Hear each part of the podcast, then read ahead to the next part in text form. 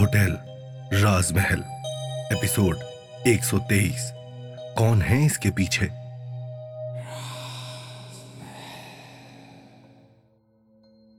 विशाल के जाने के बाद मल्लिका के सामने एक आकृति आ खड़ी होती है, जो मल्लिका के साथ मिलकर विशाल से सारा सच छुपाना चाहता है। लेकिन आखिर ऐसा कौन सा राज है? जिसकी वजह से मल्लिका विशाल से उसकी ही असली पहचान छुपा रही है। वहीं दूसरी तरफ़, विशाल एक अजीब तरह के असमंजस में पड़ा हुआ है। मल्लिका के कमरे से वापस आकर वो नीचे रिसेप्शन डेस्क पर अपने दोनों हाथों से अपना सर पकड़कर बैठ जाता है। दिव्या जानती है कि विशाल अपनी ही दुविधा में फंसा हुआ है। वो चाहकर भी उसके लिए कुछ नहीं कर पा रही है। दिव्या उसके कंधे पर हाथ रखकर कहती है, तुम परेशान मत हो। ज़रूर कोई ना कोई हल सामने आएगा। कुछ देर के बाद विशाल ने अपने हाथों को ज़ोर से टेबल पर पटकते हुए कहा, मैं जानता हूँ कि मुझसे कोई ना कोई बात छुपाई जा रही है। कुछ ना कुछ गड़बड़ तो ज़रूर है, दिव्या। मैं इस रास को इतनी आसानी से गहराइयों में डूबने नहीं दूँगा। मैं असलियत का पता लगाकर ही रहूँगा। विशाल तुम प्लीज़ इस तरह से परेशान मत हो। मुझे पूरा यकीन है कि सब कुछ ठीक हो जाएगा और जल्दी ही हमें सारी चीज़ों के बारे में पता लग जाएगा। दिव्या ने विशाल को समझाते हुए कहा। तभी अचानक से घड़ी रात के साढ़े तीन बजने का इशारा करती है और देखते ही देखते पूरे होटल राजमहल में आग की लपटें फैलने लगती है। लेकिन विशाल अब भी एक अलग ही दुनिया में खोया हुआ है। ऐसा लग रहा है जैसे उसे इस बात का अंदाज़ा ही ना हो कि उसके चारों तरफ़ हो क्या रहा है। विशाल! दिव्या ने बुरी तरह से विशाल को झंझोड़ते हुए कहा विशाल चलो! साढ़े तीन बज गए हैं। अगर हम अभी भी यहाँ से नहीं निकले तो ये आग हमें खा जाएगी। दिव्या की आवाज़ सुनकर ऐसा लगा मानो विशाल अपने किसी सपने से बाहर निकल आया हो। उसने तुरंत दिव्या का हाथ पकड़ा और वो दोनों भागते हुए दरवाजे से बाहर निकल गए। उनके जाते ही होटल राजमहल पूरी तरह से जलकर राख हो गया। वापस आते हुए दिव्या ने विशाल की तरफ़ देखा और कहा, विशाल, तुम्हें किसी भी तरह से खुद को संभालना ही होगा। तुम इस तरह से अपना आपा नहीं खो सकते। हम वैसे ही हर वक्त खतरे से घिरे रहते हैं और ऐसे वक्त में भी अगर हम खुद को ही ठीक नहीं रखेंगे तो होटल राजमहल में हमारा टिकना बहुत मुश्किल हो जाएगा। मैं जानता हूँ दिव्या लेकिन ये तस्वीर मेरे दिमाग में घर कर गई है। मैं चाहकर भी इसे अपने दिमाग से नहीं निकाल पा रहा हूँ। मुझे समझ में नहीं आ रहा कि आखिर ऐसा कैसे हो सकता है। मुझे दूर दूर तक कोई अंदाज़ा नहीं है कि मैं कब होटल राजमहल आया और कब मैंने ये फ़ोटो खिंचाई। इतना कहकर विशाल उस तस्वीर को उलट पुलट करके देखने लगता है और तभी उसे फ़ोटो पर एक स्टूडियो का नाम छपा दिखाई देता है। ये ये स्टूडियो तो यही पास में ही है। विशाल ने खुश होते हुए, दिव्या की ओर देखते हुए कहा। विशाल के चेहरे पर मुस्कान देखकर दिव्या को भी अच्छा लगा। विशाल ने आगे कहा, मुझे सुबह होते ही जल्दी से जल्दी वहाँ जाना होगा। शायद वहाँ जाकर मुझे इस तस्वीर और इसके पीछे छुपे राज के बारे में कुछ पता चल सके।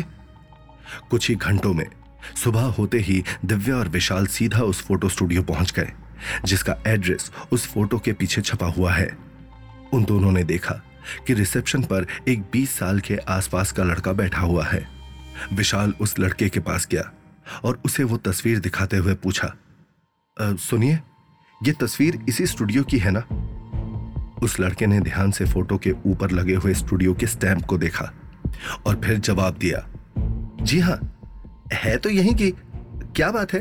कहीं मैं आपकी क्या मदद कर सकता हूँ? उस लड़के ने मुस्कुराते हुए कहा विशाल ने जवाब दिया, दरअसल हमें इस बारे में कुछ पता लगाना है कि आखिर ये फ़ोटो कब ली गई थी और किसने ली थी। मैं इसके बारे में सब कुछ जानना चाहता हूँ। विशाल की बात सुनकर उस लड़के ने जवाब दिया, लेकिन भैया, आप ये सब क्यों जानना चाहते हैं? इस तस्वीर में ये आप ही तो हो ना तो आपको तो सब पता ही होगा। उस लड़के की बात सुनकर विशाल को कुछ समझ में नहीं आया कि वो क्या जवाब दे।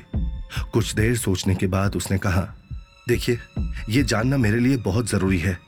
क्या आप प्लीज़ मुझे इसके बारे में सब कुछ बता सकते हैं? क्या ये तस्वीर आपने ली थी? नहीं भैया, ये तस्वीर मैंने नहीं ली थी। मैंने तो अभी अभी ये स्टूडियो संभालना शुरू किया है। इससे पहले तो मेरे पापा ही यहाँ सब कुछ देखते थे। मगर पिछले साल उनका देहांत हो गया, इसलिए मुझे इस बारे में कुछ नहीं पता। उस लड़के का जवाब सुनकर दिव्या और विशाल का मुँह उतर गया। उन्हें लगा था कि यहाँ पर आकर शायद उन्हें कोई सबूत मिले, मगर उनके हाथ सिर्फ़ मायूसी ही लगी। अब हम क्या करेंगे विशाल? हमें तो यहाँ पर भी कुछ नहीं मिला। क्या हमें कहीं से कोई सुराग नहीं मिलेगा? दिव्या ने विशाल के चेहरे की तरफ़ देखते हुए पूछा। विशाल काफ़ी परेशान और उदास लग रहा है, और उसने गहरी सांस लेकर दिव्या की तरफ़ देखकर कहा, चलो, चलते हैं। वो दोनों अपना मुँह लटकाए। वहाँ से जाने ही वाले होते हैं कि तभी। अचानक से उन्हें पीछे से उस लड़के की आवाज़ आती है। भैया, एक मिनट रुकिए। विशाल और दिव्या तुरंत उसके पास आए और उसने कहा अब मैं भूल ही गया था कि हम लोग स्टूडियो के सारे रिकॉर्ड संभाल कर रखते हैं। अगर आपको इतनी ज़्यादा ज़रूरत है तो मैं उन रिकॉर्ड्स में आपकी फ़ोटो के बारे में कुछ पता करने की कोशिश करता हूँ। लेकिन इसमें मुझे थोड़ा सा टाइम लगेगा। आप प्लीज़ शाम तक आ जाना। ये सुनते ही दिव्या और विशाल के चेहरे पर मुस्कान आ जाती है। अब ठीक है ठीक है थैंक यू दिव्या और विशाल खुशी खुशी वापस लौट आते हैं और शाम होने का बेसब्री से इंतज़ार करने लगते हैं। इतने दिनों की उलझनों के बाद, अब आखिरकार उन्हें अपने सामने सूरज की एक किरण नज़र आ रही है। फाइनली अब शायद उन्हें पता चल सके कि यह सब कुछ क्या हो रहा है। घर पर आकर विशाल ने दिव्या से कहा, तुम काफ़ी थक गई होगी ना? मैं तुम्हारे लिए चाय बनाकर ले आता हूँ। तुम जाओ, जाकर मेरे कमरे में आराम करो। आज बहुत दिनों के बाद विशाल के चेहरे पर थोड़ा सुकून है। वो इस बात से थोड़ा फ्री हो चुका है कि शायद अब उसे अपनी असलियत के बारे में पता चल सके। दिव्या भी उसे इस तरह से देखकर काफ़ी खुश है और वो आराम से उसके कमरे में चली गई। मगर अंदर जाकर उसने देखा कि वहाँ पर निकिता विशाल के बिस्तर पर सोई हुई है। उसने काफ़ी हॉट नाइटी पहनी हुई है और उस नाइटी में उसका आधा बदन साफ़ साफ़ दिखाई दे रहा है। दरवाज़ा खुलने की आवाज़ सुनकर उसने अंगड़ाई लेते हुए कहा अरे विशाल, आ गए तुम। मैं कब से तुम्हारा ही इंतज़ार कर रही थी? मगर जब उसने पीछे मुड़कर देखा तो वहाँ पर विशाल नहीं, बल्कि दिव्या खड़ी है। दिव्या निकिता को विशाल के बिस्तर पर सोते हुए देखकर बुरी तरह से आग बबूला हो उठी। वो तुरंत दंदनाती हुई वहाँ गई और अपनी मुट्ठियाँ भीजते हुए निकिता से कहा तुम यहाँ पर क्या कर रही हो? यहाँ पर क्या कर रही हो मतलब?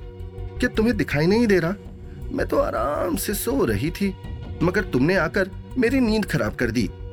निकिता ने अंगड़ाई लेते हुए जवाब दिया।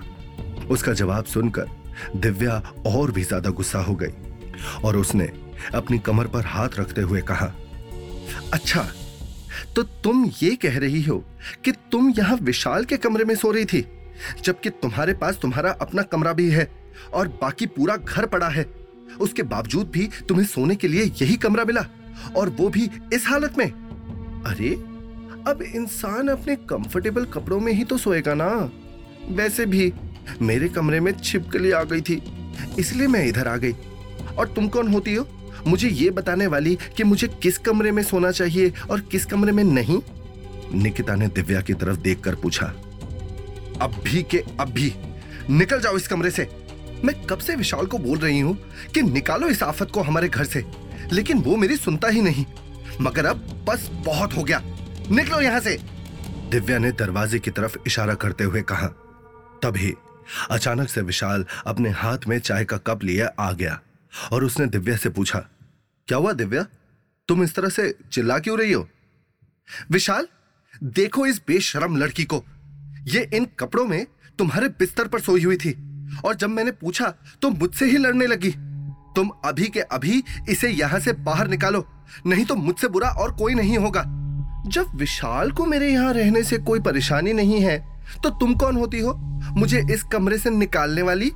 विशाल मेरे कमरे में छिपकली आ गई थी, और मैं वहाँ सो नहीं पा रही थी। इसीलिए मैं यहाँ पर आ गई।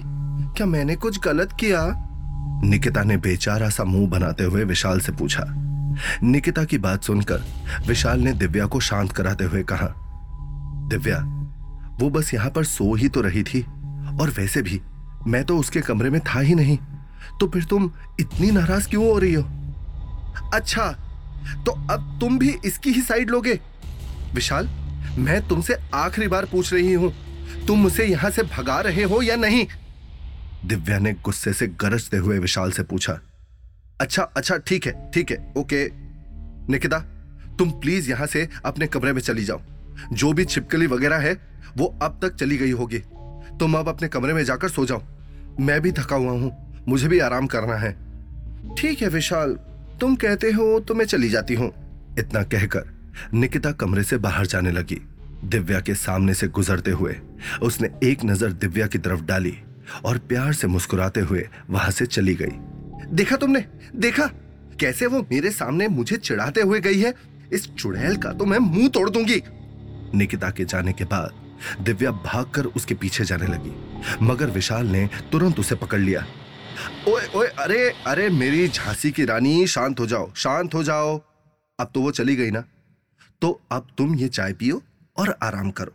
उठने के बाद हमें वापस स्टूडियो भी जाना है।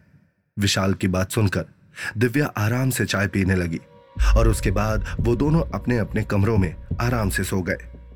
विशाल अपने कमरे में गहरी नींद में सोया हुआ है। वो पिछले कुछ दिनों से काफ़ी थका हुआ महसूस कर रहा था और आज आखिरकार उसे बहुत दिनों में सुकून की नींद आई है।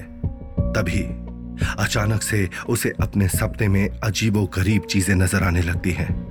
विशाल ने देखा कि उसने ब्लैक कलर का एक सूट पहना हुआ है और आँखों पर सनग्लासेस लगाए हुए हैं। वो दिखने में बहुत डैशिंग लग रहा है और उसके आसपास काफ़ी सारे लोग घूम रहे हैं। वो अपनी एक बड़ी सी गाड़ी से नीचे उतरा और एक बिल्डिंग के अंदर जाने लगा। बिल्डिंग का चौकीदार उसे सलाम कर रहा है। तभी अचानक से एक लड़की उसके पास आई और उसने कहा, सर होटल राजमहल का प्रोजेक्ट कंप्लीट हो चुका है। रघुवीर सर ने कहा है कि उसकी इनोग्रेशन पार्टी की सारी तैयारियाँ आपको ही करनी होंगी। डोंट वरी मैं सब कुछ आराम से हैंडल कर लूँगा। कहते हुए, विशाल तेज कदमों से एक मीटिंग रूम की तरफ़ जा रहा है। अंदर घुसते ही उसने देखा कि वहाँ पर बहुत सारे लोग बैठे हुए हैं और उसके अंदर पहुँचते ही एक आदमी ने उसे इंट्रोड्यूस करते हुए कहा लेडीज़ एंड जेंटलमैन तो ये रहे आप सब लोगों के सामने होटल राजमहल के मालिक मिस्टर राजवीर। वो आदमी कोई और नहीं, बल्कि वही इंसान है, जिसकी तस्वीर दिव्या और विशाल ने होटल राजमहल के अंदर देखी थी। तभी अचानक से विशाल एक झटके से चिल्लाते हुए अपनी नींद से उठ गया। उसने देखा कि वो पसीने से बुरी तरह से तरबतर हो चुका है, और उसके दिल की धड़कनें भी काफ़ी तेज हैं। उसके चिल्लाने की आवाज़ सुनकर दिव्या भी अपने कमरे से भागती हुई उसके पास आई और उसकी हालत देखकर पूछा, क्या हुआ विशाल? तुम ठीक तो हो ना? दिव्या, मैं विशाल कुछ बोलने की कोशिश कर रहा है, मगर उसकी साँसें काफ़ी तेज चल रही हैं। दिव्या ने तुरंत पहले उसे पानी का एक ग्लास दिया और उसके बाद कहा, पहले पानी पी लो। पानी पीने के बाद विशाल ने बोलना शुरू किया, दिव्या मैंने देखा कि मैं फिर से वही सूट बूट में तैयार होकर किसी जगह पर हूँ और सब लोग मुझे राजवीर समझ रहे हैं। मैं वहाँ पर किसी को नहीं जानता, लेकिन सपने में ऐसा लग रहा था जैसे वो सब लोग मेरे बहुत करीबी हैं। विशाल की बात सुनकर एक पल को दिव्या सोच में पड़ गई और फिर उसने जवाब दिया, तुम इस बारे में ज़्यादा मत सोचो विशाल। ये सब सिर्फ़ एक सपना था। आजकल इस बारे में इतनी सारी चीज़ें हो रही हैं। ज़रूर इसीलिए तुम्हें ऐसा सपना आया होगा। अब तुम जल्दी से तैयार हो जाओ। हमें स्टूडियो के लिए भी निकलना है। विशाल को भी दिव्या की बात ठीक लगी और वो गहरी सांस लेकर तैयार होने के लिए चला गया। कुछ देर के बाद वो दोनों जैसे ही स्टूडियो पहुँचे तो उन्होंने देखा कि वहाँ पर बहुत भीड़ लगी हुई है। यहाँ पर इतनी भीड़ क्यों लगी है? चलो, चलकर देखते हैं। दिव्या और विशाल ने आगे जाकर देखा तो वो स्टूडियो में बैठने वाला लड़का अपने घुटनों पर बैठकर अपना सर पीटते हुए रो रहा है। उसके आसपास बहुत सारे लोग खड़े हैं और वो उसे दिलासा देने की कोशिश कर रहे हैं। दिव्या और विशाल ने देखा कि उसका स्टूडियो पूरी तरह से जलकर राख हो चुका है और फायर ब्रिगेड वाले लोग उस आग को बुझाने में लगे हैं। ये सब देखकर दिव्या और विशाल के मुँह खुले के खुले रह गए।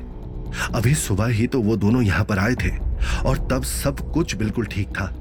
लेकिन अब सब कुछ चलकर राख हो चुका है। विशाल ने उस लड़के के पास जाकर पूछा, ये सब क्या हो गया?